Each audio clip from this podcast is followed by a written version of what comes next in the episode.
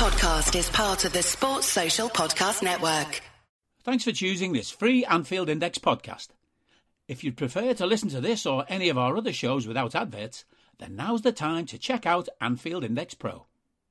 With AI Pro, you can supercharge your entire listening experience. You'll not only get all of our podcasts without the ads, but you'll have them far faster with our quick publish feature available exclusively for subscribers. AI Pro also puts you in the heart of our sound studio with an option to listen to many of our shows live and interact with the podcasters in real time as the shows are recording. Upgrading couldn't be easier. AI Pro is available on all popular podcast platforms, and we have our own apps for Apple and Android. Just head on over to AnfieldIndexPro.com and get started today. Hello, listeners. I'm Mo Chatra, and welcome to another episode of Money Talks. It's a hot topic of discussion as we record this. It's the big breaking story in the Premier League as today, as we record it on the 10th of March 2022, Chelsea Football Club's owner, Roman Abramovich, has been sanctioned by the British government. So this is a story with so many angles to it, so many layers to it. There's a lot to get stuck into. And when we've got a story this big, this complex, one with so many implications, who better to discuss it with than the one and the only Dave Hendrick? How are you, Dave? I'm good, mate. I'm good. I'm sure there's probably better people. I, am more here to pile pile uh, kindling on the fire that is currently Chelsea Football Club. That's my role. I woke up this morning to a text from Eddie saying, "Can you do a money talks with Mo?" I had no idea why. I opened Twitter and all hell broke loose. Uh, it was truly a thing to uh, to witness. Absolutely, yeah. Um, I mean, obviously, I did a money talks what just a week ago or just over a week ago, um, and that was to discuss uh, the story with uh, Matt Slater from the Athletic.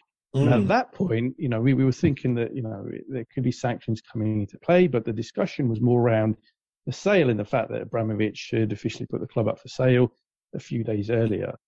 And, you know, the likelihood of sanctions at that stage seemed possible, um, but certainly not to the extent where we thought, okay, these sanctions are due any day now. But here we are. Sanctions have been put in place. And, um, you know, the government has been very clear about um, its stance on the whole situation in Ukraine. And they have sanctioned seven um, Russian individuals who are either residents of or do significant business in the United Kingdom. And we are, uh, just to kind of clarify, um, in a situation which is really unprecedented. Um, you know, th- this is a story where, you know, people are asking questions and, you know, we don't have all of the answers. You know, there are, no. you know, things that, uh, you know, there are aspects to this story from a legal perspective um, that that even lawyers are, are, kind of struggling to get to grips with because, as I say, um, yes, there have been sanctions placed on companies, sometimes on individuals, um, but not to this scale, not to this extent. Um, so we will come into um, the implications of all of this in just a moment, but um, I just wanted to start with some tweets just, from. Just before we start, Mo, what I would say to people, just for context and for a correct timeline, if you haven't listened to that Money Talks that Mo did with uh, Matt Slater from The Athletic, go and listen to that one first, and it'll sort of give you context around the sale and what was happening at the time, and then come back to this one so you, you have the correct timeline of events, you know, with the new sanctions today. Absolutely, yeah. Well worthwhile giving that a listen. A lot of the kind of backstory is laid out in that um, really well by uh, Matt Slater. Now, the culture secretary here in the UK, uh, Nadine Dorries, who's largely a very loathsome individual, um, put out a number of tweets about um, this situation. Um, she talked about how uh, the attack on Ukraine has resulted in further sanctions against individuals linked to the Russian government, one of which is Roman Abramovich. Um, what she then went on to say is our priority is to hold those who have enabled uh, the Putin regime to account. Today's sanctions obviously have a direct impact on Chelsea and its fans. We have been working hard to ensure the club and the national game are not unnecessarily harmed by these important sanctions. So uh, she then went on to talk about how um, they would allow the club to fulfill its fixtures and staff can still be paid. Existing ticket holders can attend matches. But um, there will certainly be a very severe clamping down on what the club can and can't do. And we saw that just today with pictures from the club's shop at Stamford Bridge, where the store had to literally close with, with no notice. So they had to actually kick customers out of the shop as they were browsing um, to purchase Chelsea merchandise. And they then uh, printed off a grammatically incorrect um, notice, which they stuck on their um, shop door. And uh, that was to advise that they would be closed until further notice. Um, so already uh, the implications were being felt at that level. Um, but in terms of operations, um, as I understand it, um, the club can t- continue to pay players. They can fulfill its fixtures uh, for the time being. Um, those that have season tickets can still attend matches, but um, there is a freeze on transfers, which we'll come on to later on. Um, there is a freeze on other aspects of the club's operations involving finance. There will certainly be uh, no ability for Abramovich to put any money towards the club's activities going forward, um, or certainly for the foreseeable future. Um, so Chelsea, as it has operated for the last nearly 20 years, uh, will not be able to operate anywhere near the same extent. And you know there are severe implications of what money can come in, um, which may jeopardize the actual going concern principle where the club is concerned, which could even result in the club being forced into administration.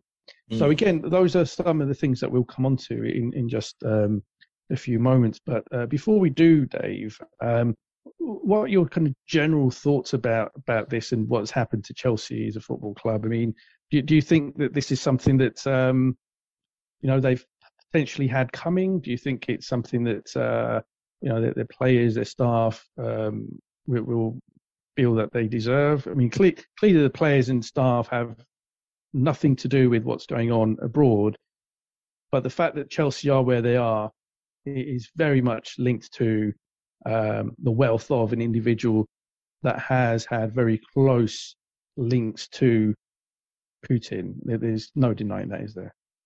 No, there's no denying it at all. And I think it is worth pointing out that Roman Abramovich is a deplorable human being. Whatever he may be as a football club owner, he is a deplorable human being who made his wealth through underhanded back channel means. And that's not me speculating.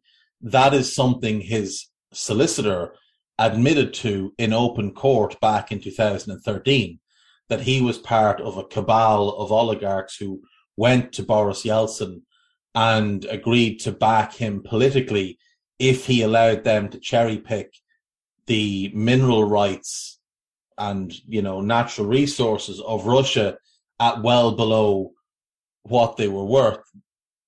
There's been countless other stories and tales of of Abramovich and his his behavior and his actions. There's no doubt that he is close to Putin. He has shown that repeatedly, regardless of what he denies publicly. We know that he bought Chelsea for political purposes because when Putin took office, he started to go after the wealthy oligarchs who had basically asset stripped the country for their own their own gain. And Abramovich didn't want to be next on the hit list, so he went and bought Chelsea as a very public business to have himself attached to in the UK and give himself a buffer from Putin. He's since become closer to the Russian president. He is somebody who is involved in one way or another in funding this war on the Ukraine. And nobody should feel in any way sorry for him. Now, I do feel sorry for the regular day to day employees of Chelsea. I do have sympathy towards the players, but what I would also point out is there is not one single player at Chelsea Football Club who would be there if it wasn't for Roman Abramovich. Because not just the players that they've bought, but the players that have come through that academy who would not have been in that academy were it not for the money that Roman has put into that academy to enable it to grow to the size and status that it has, to have all those satellite pods around London, which Ryan Baldi details brilliantly in his book, The Dream Factory. Chelsea's academy would not be anywhere close to what it is now. They would not have the reach they have, and they would not have these players. These players would have gone to other academies like West Ham, like Arsenal, like Crystal Palace and Charlton, clubs that had more of a track record of producing Premier League caliber players. Chelsea had only really produced, I mean, Jody Morris, uh, John Terry, and after that, I'm kind of struggling. You know, I they weren't even a club. JT. Sorry, I think even JT came from West Ham originally, if I'm not mistaken. I believe so as well. And the thing with JT, remember, is he was on his way out the door before Roman brought, bought the club. They were selling him to try and balance the books. It's often forgotten that Chelsea were on the verge of administration when Roman bought the club.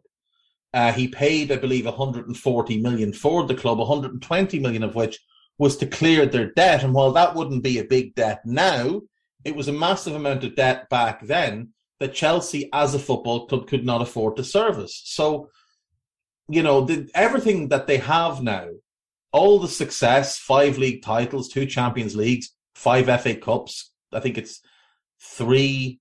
Is it five FA Cups and three League Cups plus two two Europa Leagues? I think all of that is what they've won under him. All of that is because of him. Mm. Without him, they're not this club, and their fans can fool themselves in whatever way they want. But at the end of the day, Chelsea were, for the majority of their history, an unremarkable mid-table club who had a little bit of success in the 70s, then achieved nothing until the mid to late 90s when they won an FA Cup, a League Cup, a Cup Winners' Cup, and whatever else. But in doing all of that, they spent themselves to the verge of oblivion. Then Roman swooped in, and then the rest is what we know.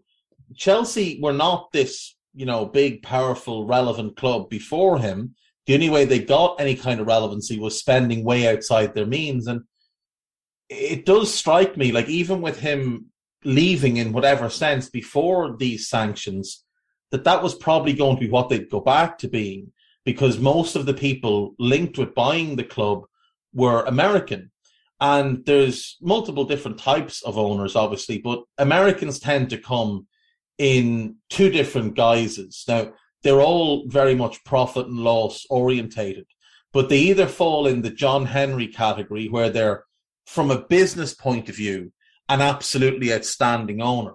The club will never spend more than it makes, but the owner won't take any money out. He will appoint the best people. He'll happily spend money on, you know, on staff, on getting the best staff in place, even if he's not spending the money on getting the best players season after season. Mm. Or, or there's the Glazers. And we've had both because we had Hicks and Gillett as well. And with the Glazers, again, they're profit and loss orientated. They put no money into the club, but they take a ton of it out. They appoint idiots and unqualified people who boost their egos. And so for Chelsea, they either get a John Henry type and they have to function like Liverpool function. But the problem for them is they don't have anywhere close to the income that we have. So they can't compete for titles and Champions Leagues. They'd be competing for fourth and, you know, domestic cups. Or they get the Glazers, a, version of the Glazers, which, you know, could be Vivek Ranadive or Woody Johnson, two players who've been linked with buying the club, both of whom are idiots, both of whom are terrible sports owners, both of whom will take money out of the club, appoint buffoons. Like Ranadive would be the type who'd appoint John Terry to some very important role, you hmm. know, to a, a real decision making role, and then leave him there for years after it becomes clear he can't do it, just because he thinks it buys him some gravitas with the fans. And if they get that type of American owner, they're staring right down the barrel of being a mid-table team. Oh yeah, absolutely. And uh, you know, that, that's something we'll, we'll come back to uh, a little bit later on in terms of the fact that, as I said earlier, Abramovich did put the club up for sale, likely sensing that um, it was more a question of when rather if sanctions would be imposed. So, can I read you something here? This is from Eddie. Eddie sent me this earlier on, and I think it's the best take I've heard, and, and then I'll let you go. Uh, he said, My own take for what it's worth. I would think as soon as statement one, which was the one about the stewardship, came out from Rome and he'd been told sanctions were coming. So he had to do something or he'd lose the club. When they realized the stewardship situation wasn't going to work because those said stewards pushed back and were like, hang on a second, don't involve us in this, he releases statement two, which is the one about selling up. He was probably told he had about four to six weeks to get the club sold but then the UK government would have to sanction him if Putin was still in Ukraine. Roman then realizes how hard it is to sell a three billion pound asset quickly. And remember as well, the club itself is not worth three billion. Forbes values them at two point five billion dollars. Mm. Any other valuation you'll find has them about 1.5 to 1.8 million pounds. He's looking for 3 billion because regardless of what he says, he wants to recoup the money he's put into the club, the 1.5 billion he's pumped in. Then Putin starts bombing kids' hospitals. And now the UK government don't have any choice. They have to sanction. So he was trying to sell it on the quick. That wasn't really an option because you just can't make that kind of transaction very quickly. We both witnessed how the UFC sale went and how long that took to get through the different red tape, even in a good situation for both seller and buyer. That took months. This was going to take months.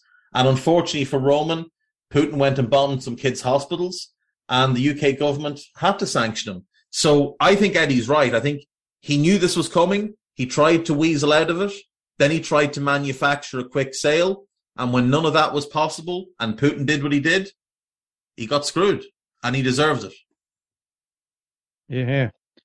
Um, so yes, um, uh, as I said, there are many angles to this, and one of those is to do with the subject of transfers, uh, but also with contract renewals. So, as I noted earlier, the club um, essentially now has uh, been placed on a transfer embargo. They cannot do any player trading as such, um, so they, they cannot um, either acquire player registrations, in other words, sign players, or even sell them um, because that would mean money coming into the club.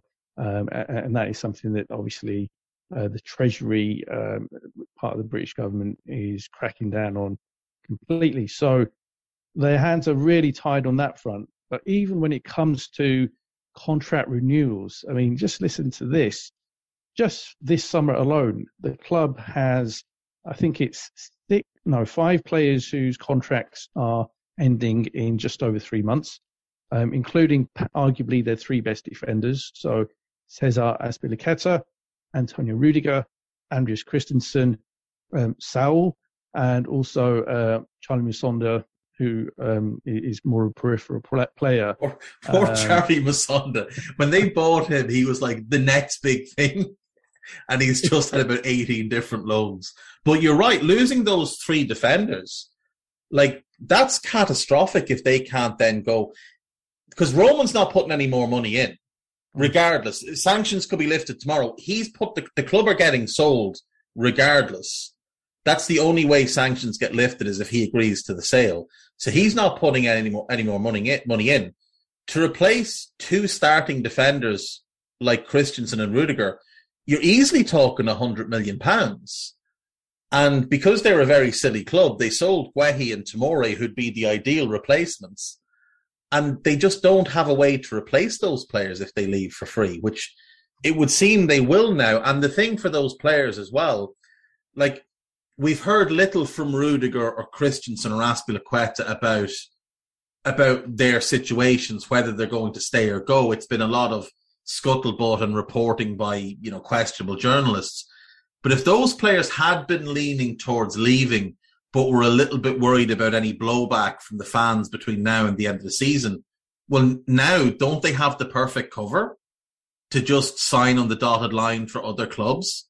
Christensen for Barcelona, Rudiger for PSG or wherever it is he'll go, Azpi for Barcelona, just put their hands up and say, well, we, we were we wanted to stay, but the club couldn't offer us a new contract, and we have to protect our own futures and look after our family. So now we've signed these contracts. I think we might see the pace picking up on the those three contract situations, and we might find that they're all signed, sealed, and delivered elsewhere within the next fortnight. Well, absolutely. I mean, already as of January, they were able to essentially sign these pre-agreements with clubs abroad outside of England. Um, so clearly, that that will be accelerated, or it'd be sensible for their agents to accelerate that um, conversation with clubs that might be interested in them, and there should be interest in all three. Um, Saul, I mean, he, obviously he's not uh, officially a Chelsea player; he was on loan, um, but um, you know the, the likelihood was he was going to go back to Atleti, um, or Atleti were going to be selling him on um, one way or another. He wasn't almost certainly going to be re- remaining at Chelsea anyway. Um, but then, if you look at contracts that are coming up uh, with one year to go from June, again, there's some big players there um, Thiago Silva, uh, Jorginho, uh, Marcos Alonso, uh, N'Golo Kante, um, and then you know a couple of lesser players in Ross Barkley, who's obviously still a very good player, but certainly um, seen as a peripheral player um, within the grand scheme of things at Chelsea, uh, Bettinelli and uh, Kennedy. So this this is the situation that we have where Chelsea might see a depletion of their squad where they can't then um, fill those gaps with um, suitable incomings, and um, they might, you know, if they are allowed to um, operate going into next season, assuming that they're even allowed to complete this season, but if they are in a position to operate next season, and Abramovich is still clinging on to this club, um, that they may be a, a, squad which is looking very unrecognizable almost to what we currently find. Oh, without without question. And then you have to start asking yourself, what about those 2024 players? Because all of a sudden they become very, very interesting cases if this rumbles on, where Chelsea might have to sell them to A, replenish the squad, and B, avoid the risk that they look at their situation this summer and go, well, I've got two years left. This doesn't seem like it's going to be a lot of fun for the next two years. Do I really want to hang around long term and play for a team that isn't going to be competitive? So Mason Mount and Christian Pulisic will be the two kind of big 2024 players. Do they start to angle for moves away? And do Chelsea start to entertain the idea of selling them? Because selling Mount this summer would probably help you fill your centre back spots. And you can probably make do without Mason Mount when you have Kovacic, Kante, Jorginho, Loftus Cheek, and a few others in midfield. And then in, in, attack, you've got Pulisic, you could keep him. You've got uh, Hudson Odoi, Havertz. Werner, Lukaku, and then obviously the youngsters like Harvey Vale and that. Like it, may really become a thing where the idea of Mason Mount leaving Chelsea is not just pie in the sky. It might actually be something that Chelsea have to do to replenish other areas of their squad. Because when you look through their squad, it's not as if there's a whole lot of players there that you could sell for mega money you know, those three defenders you've covered, you're, you're not getting money for them. You're not getting money for Thiago Silva.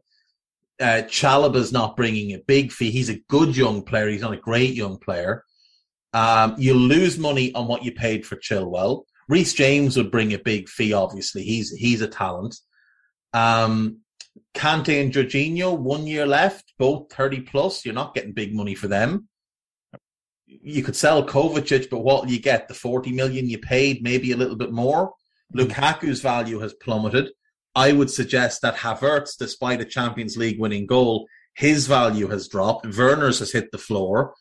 Hudson Odoi, you've just developed so poorly that you might get 35, 40 million, but I doubt that's, I, I would, I doubt it will be any more.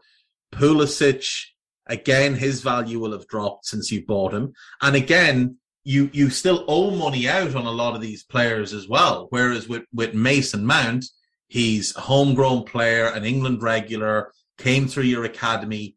Everything you sell him for is profit. If an offer pops up of 80, 90, 100 million, it might be in their best interest to consider selling him, especially when it's not just the financial hit from players leaving for free and things like that. It's the other areas where their income is going to take a big, big hit.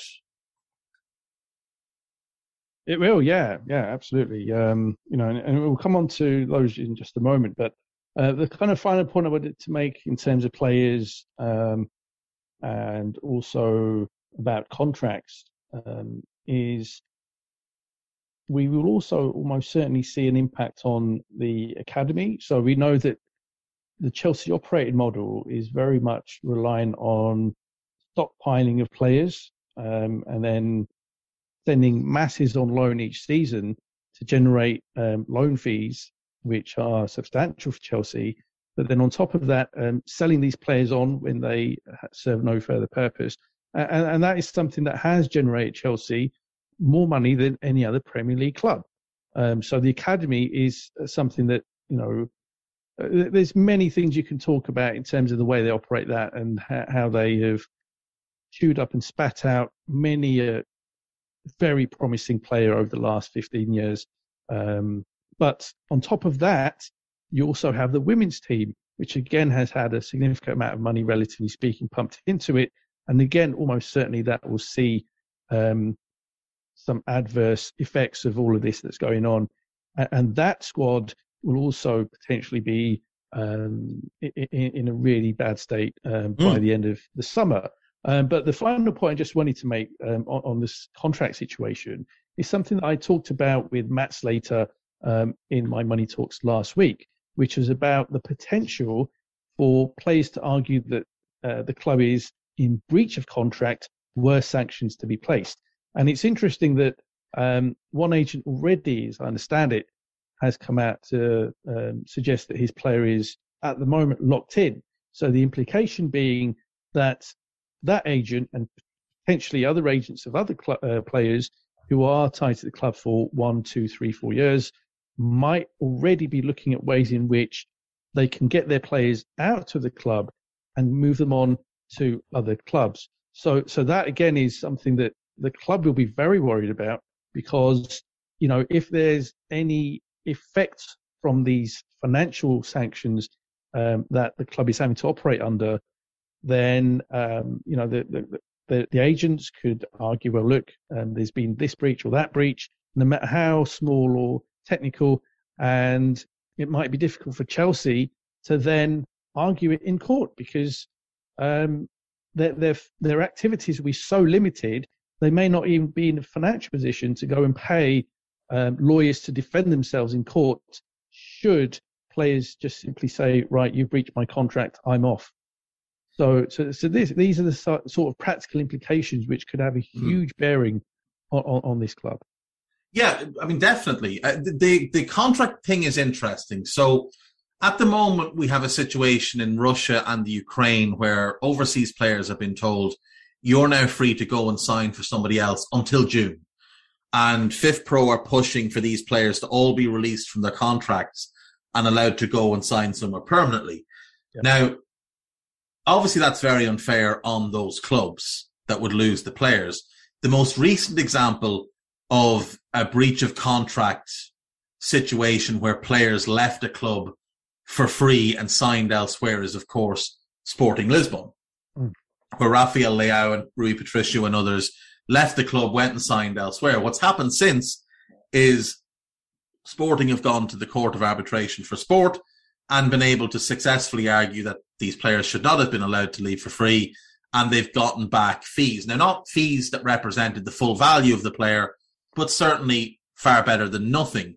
You would imagine that's the same thing that would happen in Russia and Ukraine if, especially in Ukraine, where like, hang on, we got invaded, so our players were allowed leave. Like that would definitely happen. With sure. Chelsea, I would imagine it would possibly end up the same way. But like you've said, how do they have the they don't have the, the, the financial capability to go and argue th- these things in a court of law because of the sanctions and restrictions they're now under. Like, there's just no premise for them to be able to take the multi millions of pounds it would require to go and argue every single case should this happen. So I do think that's something to keep an eye on. I think it's probably far fetched in that I think most of the players will probably just say, look, we're fine. You might get one or two that'll kick up a fuss. And if that's the case, then we'll see what happens. But most of them, I think, will will probably be diligent, diligent enough in their sort of public support of the club, even if privately they're saying other things. What is interesting is what you said about the academy, though. I'm the women's team. Now, the women's team I don't know much about. It's not something I follow, but I have noticed uh, a big growth in the amount of times I hear about Chelsea's women's team. But Chelsea's academy is something I've done quite a lot of looking into over the years, and it is without question the best academy in Europe. There is absolutely no doubt that when it comes to producing players, Chelsea's academy stands a level above everybody else. And just to give people an example of this, okay? If you were to put together a just academy Chelsea team, you would you would have to find a goalkeeper because it's the one area that they haven't produced, which funnily enough is the same as us. We haven't produced a good goalkeeper either. But you could have a back three of Reece James, Fikayo Tomori, and Marc Guehi, two of whom are England internationals. The other one will be an England international. Tariq Lamptey and Tino Livramento as your wing backs, two of the most exciting young wing backs in the Premier League. In midfield, you'd have Conor Gallagher, who's having a storming season for uh, for Crystal Palace. You could have Declan Rice. Now he did leave before he graduated the academy, so on a technicality you could leave him out, but he is former Chelsea academy. But they also have both Chalobah brothers and Billy Gilmour that you could pop in there.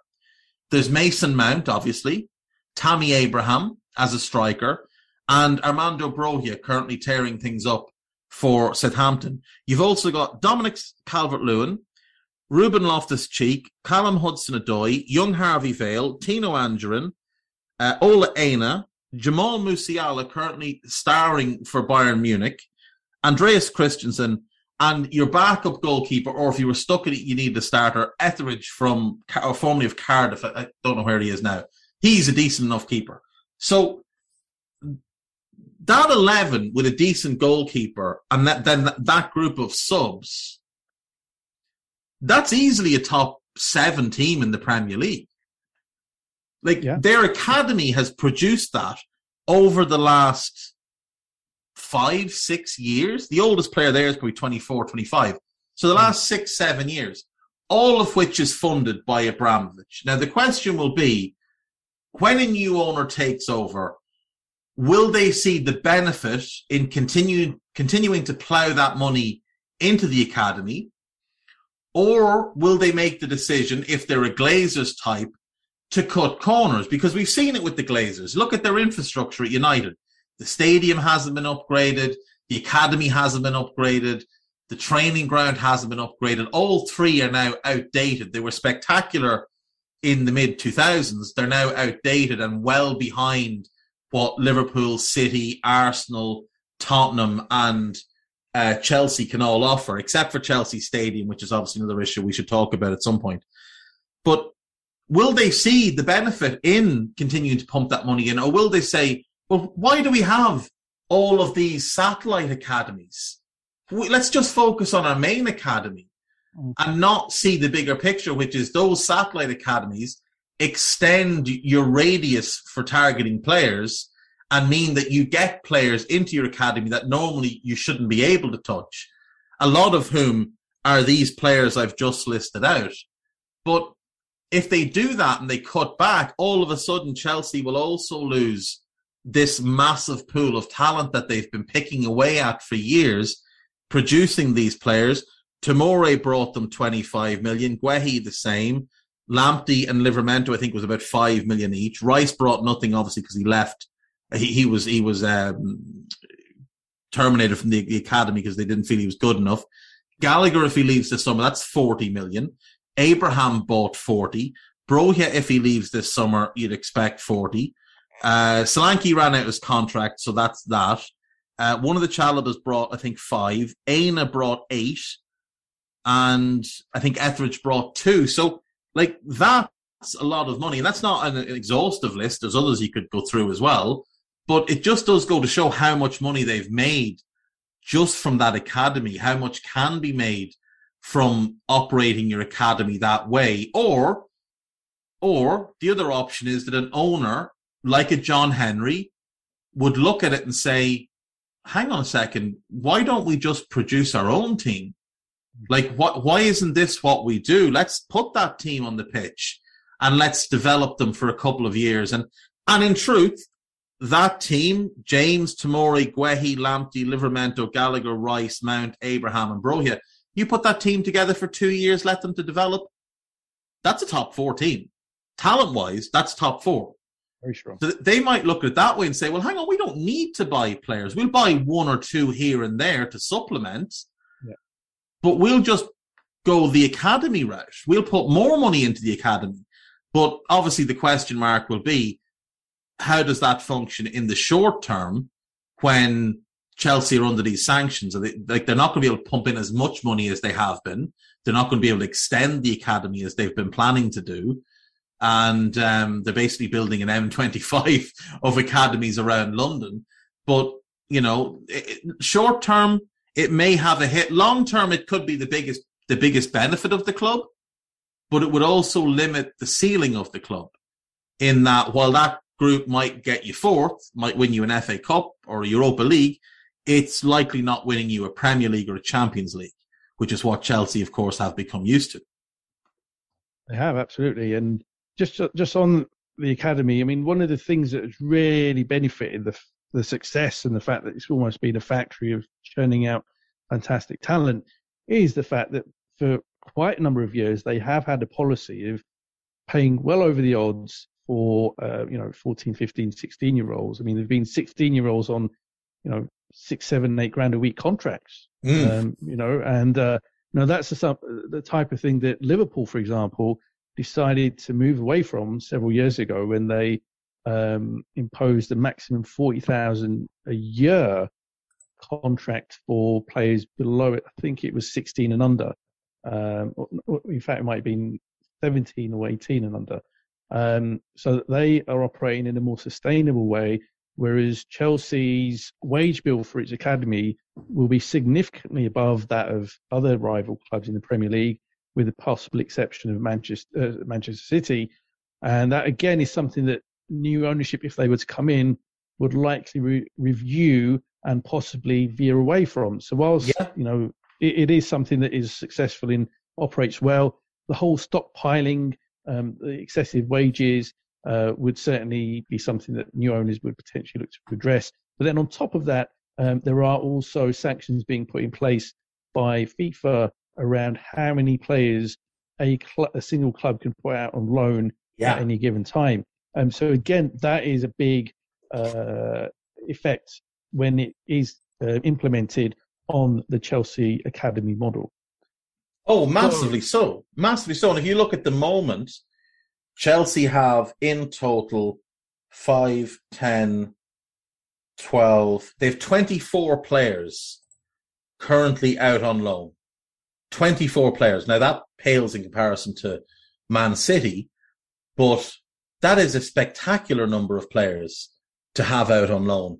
And like you said, one of the big things they've been they've been doing, and they've been doing it a long time, because I remember Liverpool played Chelsea in a, I think it was an under 18s match at the time, and Nathaniel Chalobah was in the Chelsea team. So I think he's about 27 now. So you're probably looking nine, 10 years ago.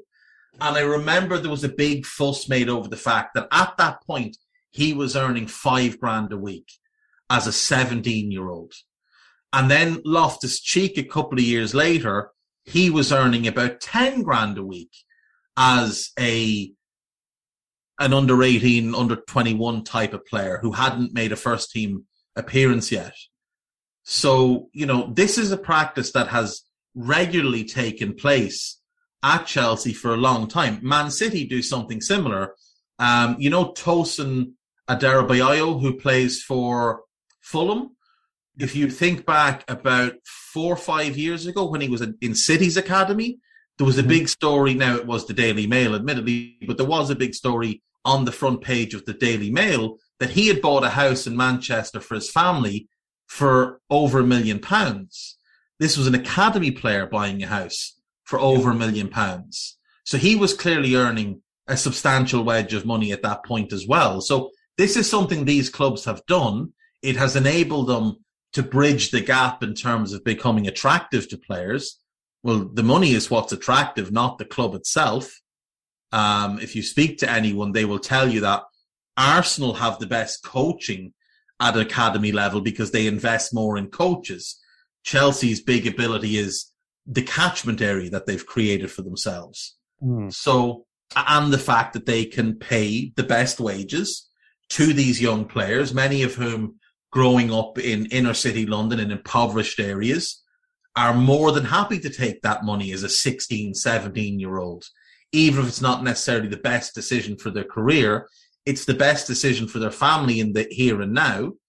And if Chelsea can't do that, which, as you said, if if a smart owner comes in, or if even a stupid owner comes in, they're probably going to look at it and go, well, we're not playing that. That's that's ridiculous. Why are we paying that kind of money? What do Liverpool pay? Liverpool pay 40 grand a year and we're paying 40 grand a month. That's going to get cut back. That's going to be a big effect on that academy unless unless you get a situation where the, the ownership thinks this is our path to building the best possible team. We then control the players from an early age. We have them, you know, growing up as Chelsea footballers. It means that we can control their contracts easier. We're not having to buy them at 19, 20, 21 on a hundred grand a week or 200 grand a week like Kai Havertz.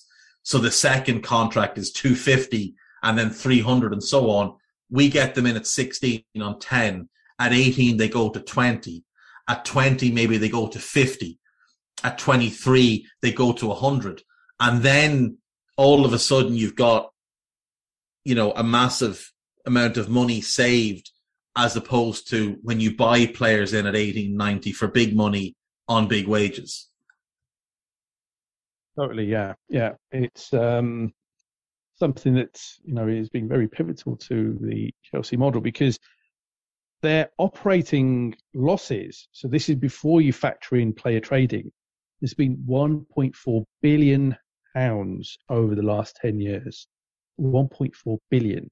So that shows the extent to which Chelsea are a dependent on that model of selling players and stockpiling because they do player trading like no other club in the Premier League. Um, but on top of that, um, investment from the owner over the last three years, he's invested from his own pocket through the parent company of Chelsea Football Club, Fordstam, um, with Fordstam being basically the front for Abramovich, close to 300 million. And over the duration of his ownership, it has been 1.5 billion. So if you take away that in owner investment, and if you at the least curtail player trading, then it shows just how seriously up shit creek Chelsea Football Club really are. Speaking of which, let's move on to the impact on some of their other revenue streams, and let's start with commercial then. So, as we record this, um, just moments before we started uh, news broke that uh, Three had suspended its sponsorship of Chelsea effective immediately and have told the club basically that the fixture that they are to play tonight, uh, mm. as we record this versus Norwich, they are not allowed to uh, feature the three logo on the front of the shirt. So I can just uh, see some of the, the Chelsea kit man scurrying for some blue tape or something to cover up that three logo across got, um, 20 shirts. he's got one or two options. He can either go to a hardware store and get some blue electrical tape yeah. and tape over, which is what Schalke had to do when they decided to suspend things with Gazprom. They taped over and mm-hmm. then put Schalke 04 across it. or he can get himself down to the local Sports Direct there in Norwich and uh, and buy himself twenty or twenty five uh, Chelsea kits without the the logo on them. That is basically their options because they have left London with kit bags full of full of uh, kits with the the three logo on the front of them. And this has obviously come as a surprise to a lot of people. Uh, not not to anybody in the grand scheme of things, because I think it was obvious that Chelsea would would lose some of these sponsorship deals. It is a 23 minute walk or an 11 minute drive from Carrow Road to the Sports Direct in Norwich. So, you know, that that's that's doable. Get yourself down there. Uh, there's probably plenty of hardware stores in Norwich as well. So, you know, those those are basically their options for tonight. But the bigger picture here is that's a 40 million pound a year partnership. Oh, which yeah. and the thing is, if three decide to walk away from it, who's going to step into that breach? Who wants to be associated with that club right now? Mm. And when one does it, it opens the floodgates. So it, I, I don't know who Chelsea's sleeve sponsor is. Is it is it that tire brand? no, Uh, it's uh, it's Hyundai, Hyundai. and um, they already put a statement out earlier today saying that they are reviewing quote unquote that sponsorship deal, and that's worth six million. But given three have acted already, it Mm. would be no surprise whatsoever for Hyundai to pull their six million a year sponsorship deal for the sleeve. And And then there's the big one. Then there's the big one. What what do Nike do now? Stan Collymore, always uh, always always on the the wind up with somebody, has tweeted, "Hi Nike, as one of your as one of the world's biggest corporate virtue signalers, sports man, slash sports manufacturers, are you going to continue to be Chelsea's kit suppliers?" Now, we have seen Nike suspend relationships with certain parties that don't need to be named here in recent months over things that have happened. But I mean, I, I don't have the numbers to hand. You might. What do Nike pay them every year? It's got to be in the 60 million range. yeah, sixty million a year. So, So- 60 million from them, 40 million from uh, three, 6 million from Hyundai. That's 106 million a year on that kit. And these boys could end up running around a bunch of blue t shirts. and, and on top of that, their training kit uh, deal with Trivago is 10 million a year. So if, as is very plausible, in the next 24, 48 hours, all four companies walk, that is 116 million of their 154 million of commercial revenue gone straight away. Mm. And a lot of the other remaining um, 38 million pounds is from other sponsors. And if the majority or all of them walk, then they are really in a very, very problematic situation.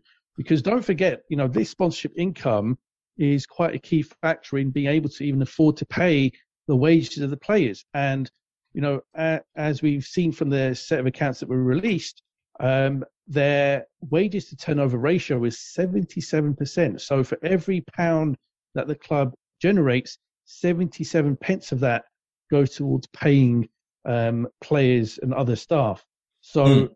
with sponsorship income being close to, or in fact, in fact, over a third of their revenue for the last full complete season of 2021, if you take nearly all of that away, they are really in a difficult position to be even able to fulfill its obligations of paying its staff. And again, that goes back to uh, the point I raised earlier around then moving into the territory of potential contract breaches, because if they are unable to pay everyone's wages and they defer, then you know some players may take that as enough reason to uh, essentially say, right, you've breached the contract, we are on our way to X, Y, and Z club down the road.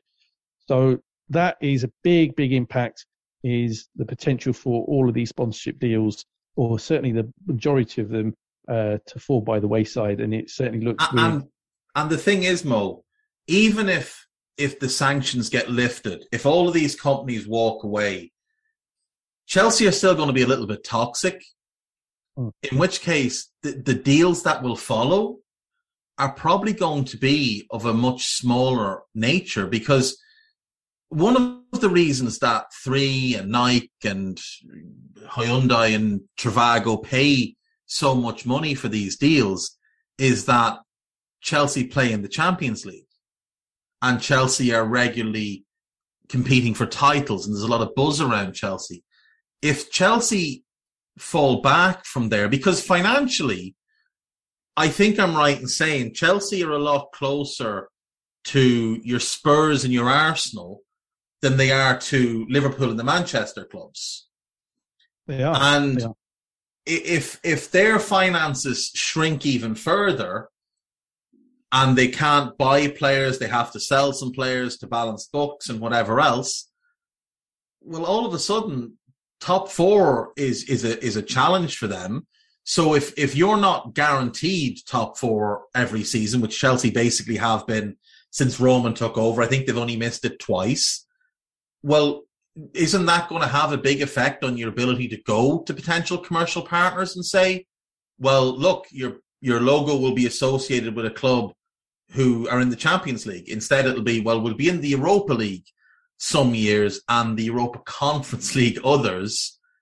So how much do you want to give us? Instead of 60 million, it could be that, I don't know, Puma turn around and say, well, we'll give you 30 million. Mm-hmm. Instead of 40 million from three, it might be that, I don't know, some company will come in and say, well, we'll give you 20 million because we look at you as the number six club in England now because you're not as big as Liverpool, Arsenal, United, you've fallen behind Spurs and City. Well, City obviously have cooked their books, but whatever, they can find ways to get money in. But do you know what I mean? Like, it, not just the loss of these deals, because, for example, if Standard Chartered decided tomorrow, oh, we just can't be bothered with Liverpool anymore, we're going to just bin that off, they would be queuing up to get their logos on the front of the Liverpool jersey because of what Liverpool is as a footballing institution. They won't be queuing up to get their logos on the front of Chelsea's jerseys because no one wants to be associated with that stink. And if three did pull the plug, we might see a situation where Chelsea play next season without a front of spur, a, a front of shirt sponsor, even under new ownership. Yeah, totally, totally. And uh, this this is why um, fans are absolutely in meltdown as we record this because you know it's just one thing after another. It's about you know players possibly walking, certainly those that have their contracts coming to an end in three months, almost certainly gone um, at the end of the season. Um, and then you know there's other factors too. So let, us then move on to um, broadcast revenue. So we again are a bit unsure about how this exactly could pan out. But um, you know, there, there are obligations on the likes of UEFA and also the Premier League to pass on uh, broadcast revenue to Chelsea Football Club. However, um, it's yet to be seen as to what extent um, they'll be able to continue with that, um, because the actual uh, statements from the government don't make it entirely clear. So I'd imagine that for the time being they should be okay, but um, if if Roman continues to cling on to this club and is hell bent on trying to see out this whole conflict and then aiming to sell the club and making his money back at the very least, if not more, um, then there could be further sanctions imposed. Let, let's not rule that out as well. I mean, yes, they are able to operate at the moment, but if broadcasters are prohibited through the Premier League and UEFA from paying the club because it's money coming in to an asset owned by an, a Putin ally. And that again has serious repercussions for the club. And, you know, as somebody, um, I think, speculated earlier today, you know, something like that alone could put the club into administration. Yes. So I saw this tweet. Actually, I think Eddie shared it with me um, earlier today from Ed Thompson, who runs financialfairplay.co.uk. And what he said was the Chelsea FC holding company owes Roman Abramovich 1.5 billion. That's now frozen, and I don't believe he can write it off at this time, even if he wants to. So no one will buy the club with that hanging over it. The club is lo- loss making anyway, and is about to become a lot more loss making uh, based on what we're seeing with three and potentially with Nike and the rest. So for what it's worth, I expect I expect the club to go into administration. Now, he's not one for hyperbole or overreactions or hot takes. And he points out that when Southampton's holding club or holding company went into administration, Southampton were docked points. So, look, docking of points for Chelsea won't affect their status in the Premier League, but it could very well affect their status in the Premier League or in the Champions League. Now, hmm. in all likelihood, that would happen for next season, not this season. So they'd be in the Champions League next season.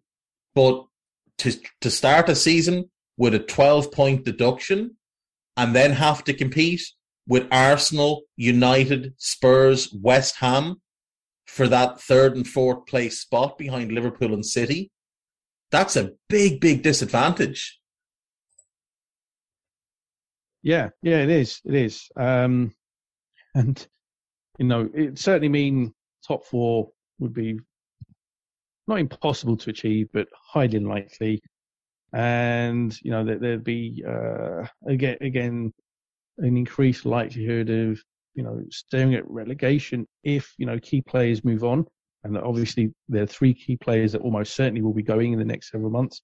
Um, but even other players on top of that whose contracts end in just over a year's time, and even those that might be ending in a couple of years' time. And again, especially if um, they can successfully argue um, that contracts have been breached. So, you know, there, there is that serious threat. It's highly unlikely as that may have seemed even a week or two ago.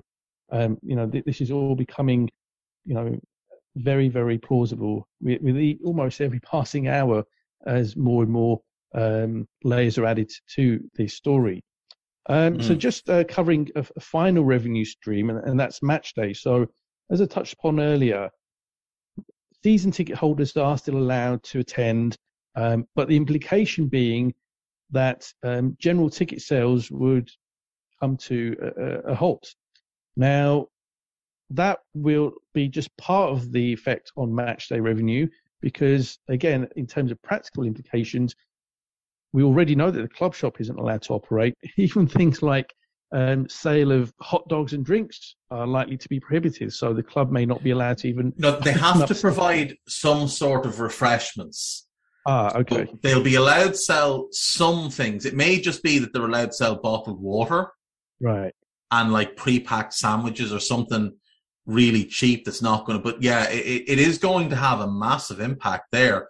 And here's a question for you, Mo we know that if Manchester City, for example, were only allowed to let season ticket holders into the stadium at the Etihad, where I believe they claim to have over 30,000 season ticket holders. If only season ticket holders were to show up at a City game, there'd probably be about 15,000 people in a stadium.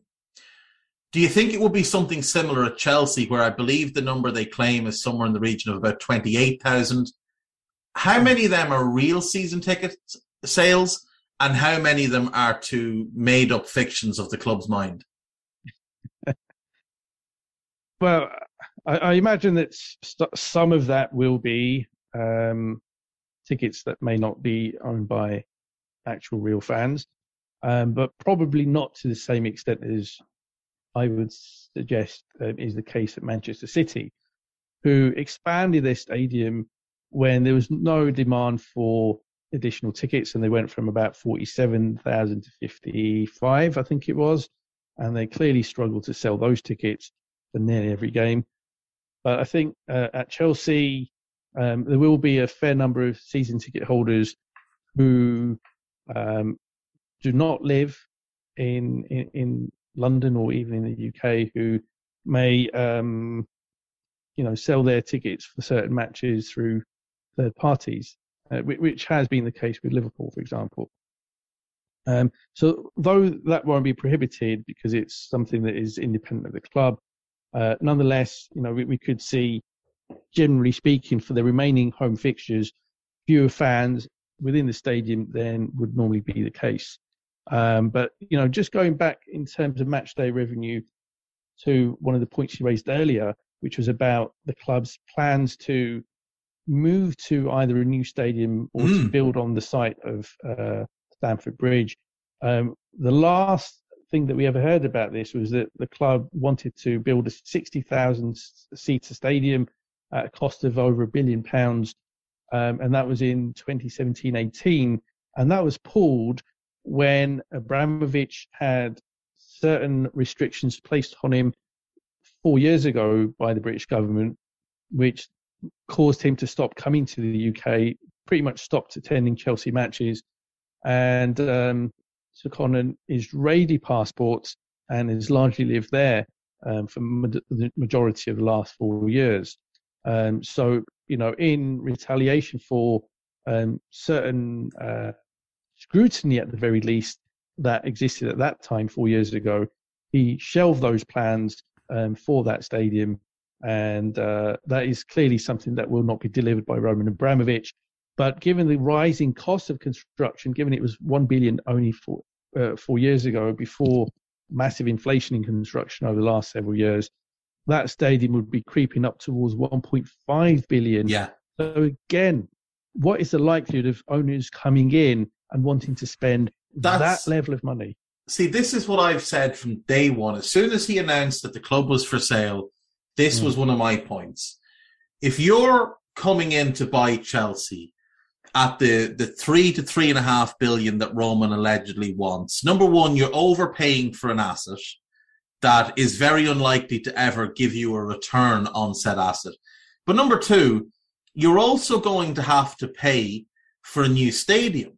Now, because of the weird ownership situation over Chelsea Stadium, where I believe it's something along the lines of Roman owns the stands, but the some supporters trust own the pitch.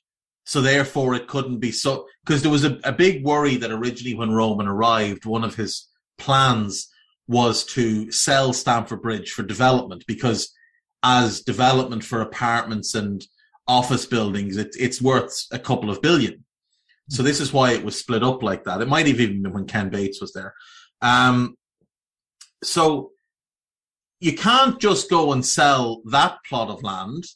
You can't really extend Stamford Bridge because of how it's located. There isn't really there isn't really a situation that works to extend it, bar spending a fortune to buy up properties around the club, which obviously Liverpool have done to extend Anfield, but it's far cheaper to buy, you know, a row of terraced houses in Liverpool than what's around Chelsea, given where they're located. So you're talking about another billion and a half to come in and build a stadium, which is needed because their match day income pales in comparison to United and Liverpool and Arsenal and Spurs, who all have much bigger stadiums, and to City, who cook their books and let on that they sell four thousand pound pies to people in you know hospitality suites. So this is also a big factor. Like it's also something that needs to be taken into account for any new buyer. Like, are they going to build a new stadium? Because if they don't, and Chelsea are limited to staying at the bridge, it itself still needs some updating and some modernizing and some improvement that Roman pushed off for years, not because he was being cheap, because no one would would uh, accuse him of that, but because he had plans to go and build a brand new stadium, state of the art, best of everything. And when that didn't happen, the bridge just sort of fell by the wayside. Now, I haven't been at the bridge in about, I think it's six years since the last time I was there, but it, it was it was not a particularly enjoyable experience. Hmm. Like they're very short on amenities and facilities there, things that you take for granted at you know other London stadiums, such as the London Stadium or the Tottenham Stadium, or even the Emirates. Do you know? Oh yeah, yeah, yeah. It's certainly um, lagging behind, not only in terms of capacity, but certainly facilities, and um, you know that is something that with the club almost inevitably moving hands from Abramovich to new owners at some point. It's more a question of when than rather than if. With the rising cost of construction and the likelihood of the type of owners that might come in to Chelsea, um, any chances of moving into a brand new 60,000 seat stadium um, certainly appear to be very slim, and they may be stuck with Stamford Bridge uh, for quite some time. But um, to conclude on this podcast, Dave, um, let's just go back to the uh, discussion around the sale of the club. So, mm. as I noted, you know, we are aware that Abramovich put the club up for sale officially last week, and there was reported interest. So As I talked about with Matt Slater, um, you know, there are parties that have been circling around looking to get a deal done, albeit nowhere for nowhere near the three billion pound that Abramovich had valued the club, and certainly now that he has been imposed with sanctions by the British government, then there's clearly no chance of him um, being able to generate anywhere near that kind of money. And in fact, the club, it's sorry, the sale itself would not be allowed, as things stand, to see any proceeds of a sale go towards Abramovich. So if the club um, were to be sold, it is entirely possible that the British government may look to um, seize proceeds from sale uh, for their own purposes. Mm. That, that, that is one of the possibilities from, from that scenario. And they also have noted um, through uh, sources that um, they may need to grant an additional license. So they've granted a license to the club, a special license for it to operate. And because normally when assets are frozen, nothing can take place, nothing can occur. But because of Chelsea being a football club and being seen as a cultural asset, um, they've been granted a special license to continue to operate, albeit on a very severely limited ability to just operate matches and to be able to pay players, etc. But when it comes to a sale, um, you know, we may even be in the realm of owners being able to purchase the club for a very nominal figure and um, Abramovich potentially having no say in what that might be. So, really, uh, what others um, on social media have already talked about today is about well, is Abramovich somebody that is willing to give the club up essentially for free, to walk away from the club without getting a penny of any proceeds? Uh, if that is the case, there's certainly a likelihood that the club can go back to normal operations sooner rather than later. But if Abramovich is hell bent on getting some money out of any potential sale and is willing to try and stick with it as long as possible, the longer it goes, the worse it is for Chelsea. But yeah. if there is a sale, if there is a sale, um, the owners almost certainly will not be looking to operate the club in the way that Abramovich has, which is to pump many, many millions of their own personal wealth into the operations of the club. And so that is the thing that ultimately Chelsea fans will have a really hard time accepting, digesting, is the fact that they may very well own, end up with owners that will look to run the club in a sustainable, financially sustainable way. And therefore, Chelsea's days of being able to sign 70, 80, 90 million pound players may very well be over for the foreseeable future. And it may also lead to a fire sale of players earning massive money because mm. they won't want that to continue either. So, right at the moment, the club can't be sold. So there, there's talk that the government might step in and they might facilitate a sale, but that's all might at the moment. There's there's nothing saying that they will. One of the knock-on problems here, obviously, is that is that outstanding debt of 1.5 billion to another club, to another company rather, who have been frozen as part of Roman's assets. So with that situation, it makes it a little bit awkward. But if look, here's what I'll say about Roman and giving up on the money. If Roman didn't care about the money, okay, if Roman really believed that he, if Roman really loved the company the way he makes the Chelsea fans believe, if the sale was not about finances, Roman would sell the club for the 140 million he bought the club for. That's what he would have done. Or he would have sold it for 200 million. And he would have said, I'm going to put the 140 I bought the club for back in my pocket, and I'm going to put the 60 million profit into this charitable organization that I've told you all I'm setting up, which, by the way, has still not been set up. If Roman didn't care about the money, he would not have asked for three billion pounds. He would have sold the club for what he paid for it. And he would have just written off his losses and walked away. But Roman Abramovich didn't become worth what he's worth by walking away from billions of pounds. And I do think if the government tries to sell Chelsea as a distressed asset, he will fight them tooth and nail to get back his 1.5 billion of debt, which is then loaded back onto the club. So any prospective owner has to consider that. I don't know that the government can't, uh, whether or not the government can just say, you know, we're just abolishing that company or we're, we're winding them up or whatever we're doing in the debt is the debt go away. You're not getting that money back. I don't know if they've got scope to do that. What I do know is that if it comes down to a court battle he has the money to go head to head with the British government. Like he has that type of wealth. And do they want years of legal arguments to end up having to give him a payout? I don't think they do. So I, I don't know what we're going to see. What I will say is if the club does get sold as a distressed asset, who is the foremost purchaser of distressed assets in the UK that we know has an interest in football, Mo? that would be one, Mike. oh my word!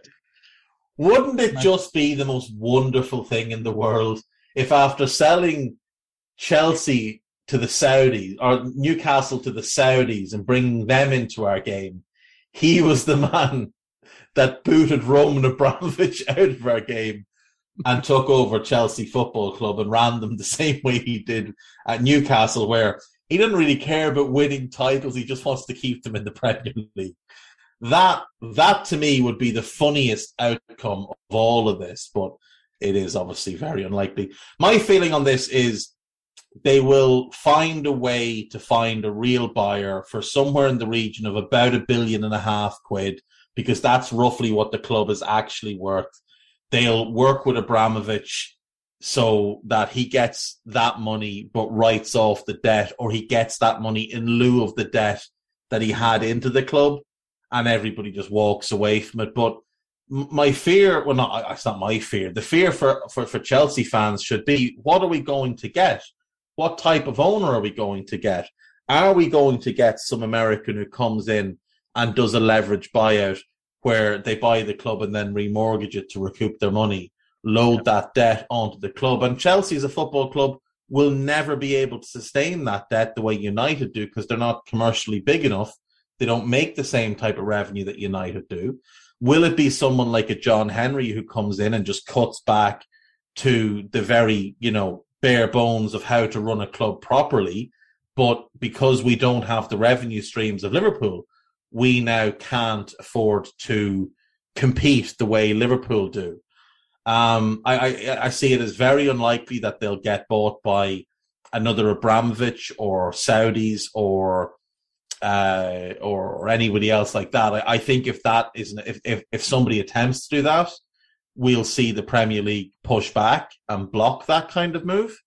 Yeah. So I do think we're going to see, in all likelihood, an American team, maybe a consortium, and consortiums are always messy because you get a lot of big voices in a small room, and not everybody's going to agree, and the club is end up going to end up in run really poorly. Like you remember when Arsenal were kind of part owned by six or seven different people, including Kroenke and Usmanov and others, and how how laboured they became.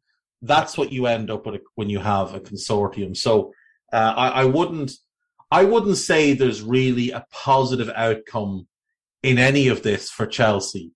The Roman era was an era that is outside of the rest of their history of what they ha- are and have been as a football club. I think they will return to being what they were, which is an upper mid table team who will potentially challenge for top four the odd year, but not every year, win the odd domestic cup, have some decent runs in the Europa League, but won't be a force again.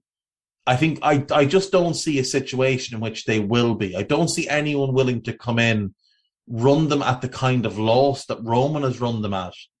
Mm. Like Roman's run them at a loss every single year for five titles in 20 years. Nobody's going to commit to doing that. Nobody will commit to doing that. So I, I think we see Chelsea return to more of the Spurs type level, where you know they'll be able to build good teams, but they will get cherry picked from time to time. They won't have the gravitas or the financial sway to attract players or keep players when your Liverpools, your Arsenals, your Cities, and your Uniteds come knocking. Arsenal, by the way, will be the biggest winners in all of this because Arsenal were the biggest losers of the Roman of Roman coming into English football, especially because he wanted to buy them first and then ended up buying Chelsea. It was Chelsea who usurped Arsenal as a title contender, and it's Arsenal who've suffered since for many reasons, but they'll be the biggest benefactors of Roman going. Yeah, they will. And, um, you know, let's not discount the fact that Newcastle United, with their ownership, um, or certainly whilst it will be allowed, uh, will be spending huge amounts of money uh, to turn them into a force in the Premier League. And it might not happen in the, in the next year or two, but it's, mm. in my view, more a question of when or on if, if spending restrictions of some nature are not imposed on that club, that they eventually break into the top four and become a very strong uh, team. And, you know, they'll be right up there with your Liverpools, your Manchester Cities, uh, and then you know possibly an Arsenal or a Man United in terms of competing for the top four. Chelsea uh, will certainly uh, slip down the pecking order um, if that happens at the same time that they, as a club, Chelsea that is, have to move to a more sustained uh, financial model. and if that is the case, um, then certainly the club that their fan base is grown accustomed to will never be the same again and it couldn't have happened to a better club.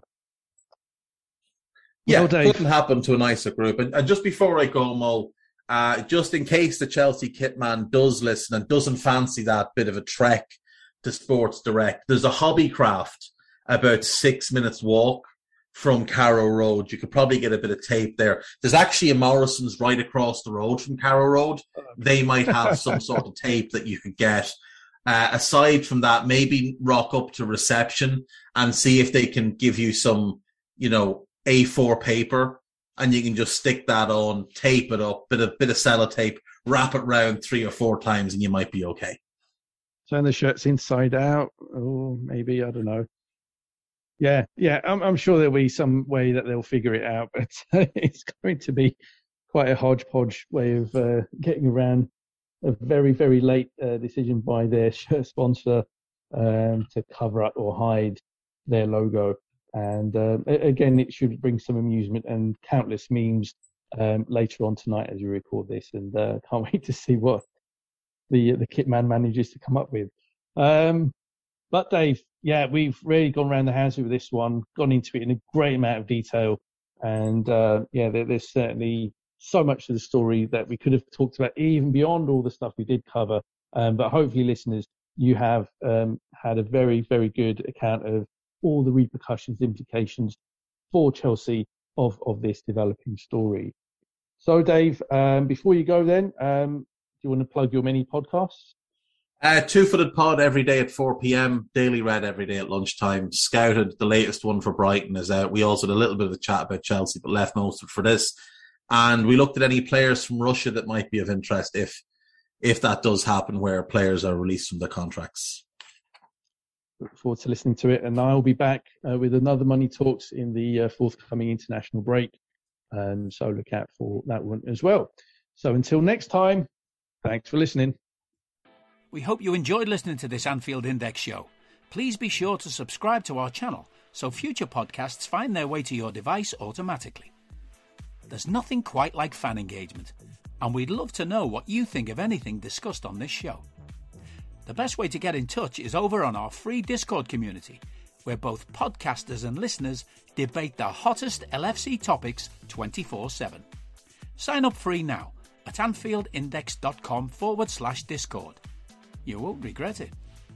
You can also follow us on Twitter at Anfield Index and find us on Facebook by searching for Anfield Index. Oh, and before you go, we'd love it if you could leave us a five star review on your favourite podcast app. It only takes a couple of seconds, and it means the world to the people who create these free shows. Sports Social Podcast Network.